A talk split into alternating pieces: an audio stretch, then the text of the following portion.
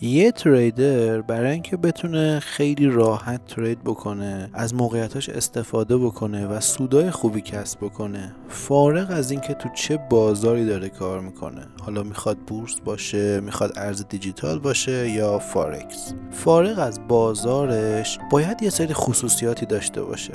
وقتی که این خصوصیات رو داره می‌تونه خیلی راحت به نتیجه برسه و اصلا اذیت نشه. برای یه تریدر استمرار خیلی مهمه.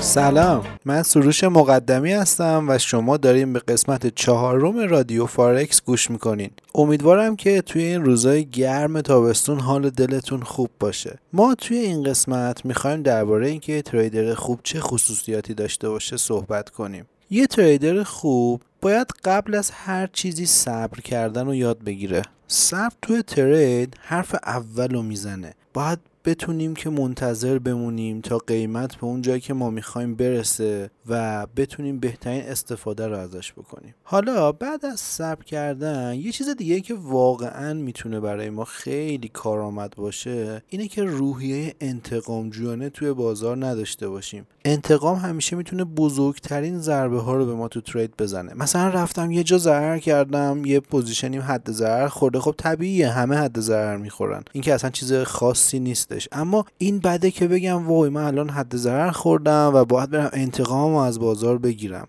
و این می‌تونه برای ما بدترین اتفاقا رو رقم بزنه. حالا شما تصور بکنین کسی که این وسط می‌خواد انتقام از بازار بگیره و در عین حال مدیریت سرمایه خودش هم رعایت نمی‌کنه. و می‌دونین که می‌تونه چقدر فاجعه بار باشه و باعث از دست رفتن کل سرمایه ما بشه. یه trader خوب trader یه که توی هر position ش مدیریت سرمایه خودش رو رعایت کنه. خب چیزی که برای مدیریت سرمایه میگن اینه که همیشه یک تا سه درصد کل سرمایهمون رو توی هر position ازش استفاده بکنیم. اینو همیشه باید یادمون باشه که رعایت کنیم.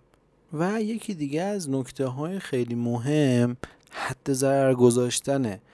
واقعا باید بدونیم که حد ضرر چقدر می‌تونه پر اهمیت باشه. شما حتما time های خبر رو دیدین که قیمت چه نوسان های عجیب غریبی داره. یا اینکه چقدر می‌تونه طمع به ما بده که بگیم نه الان قیمت برمیگرده. اینکه الان اینجا بود همین الان ریخت الان برمیگرده. یا اینکه برعکسش تو یه حالا position sell. این الان دوباره میریزه و من می‌تونم سودمو ببرم. اما همین الان دوباره میریزه یا الان دوباره قیمت برمیگرده می‌تونه باشه یه کل سرمایه‌مون از بین بره. پس حد ضرر گذاشتن خیلی مهمه. بچه ها ببینین نکته که هست استاپ ها همه می‌خورن.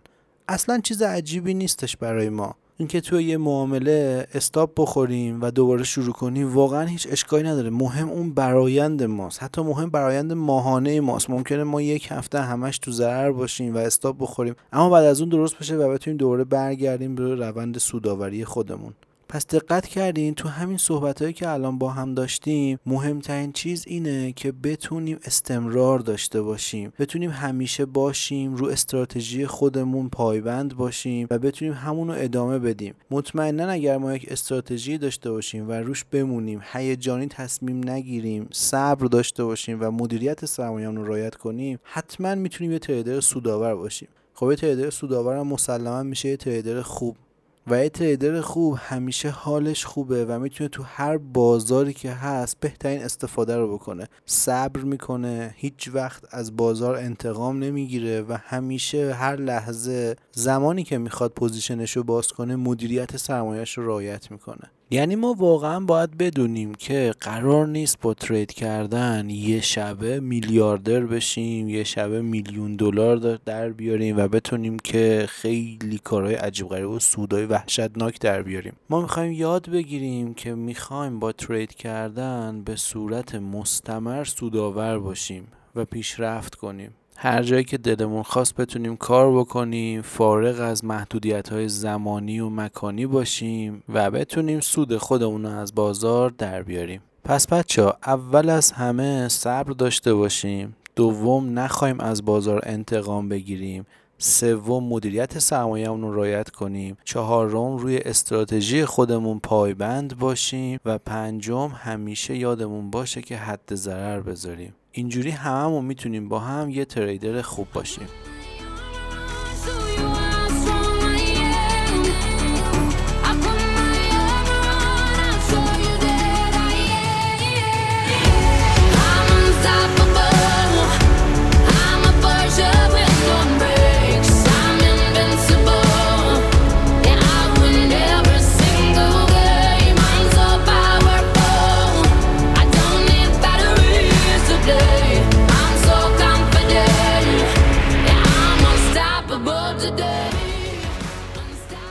ممنونم از اینکه توی این قسمت هم ما رو همراهی کردین کنارمون بودین. ما سعی می‌کنیم که همیشه خیلی خلاصه و کوتاه بتونیم نکته های خیلی مهمی رو بهتون بگیم. چون می‌دونیم که وقت شما خیلی با ارزشه.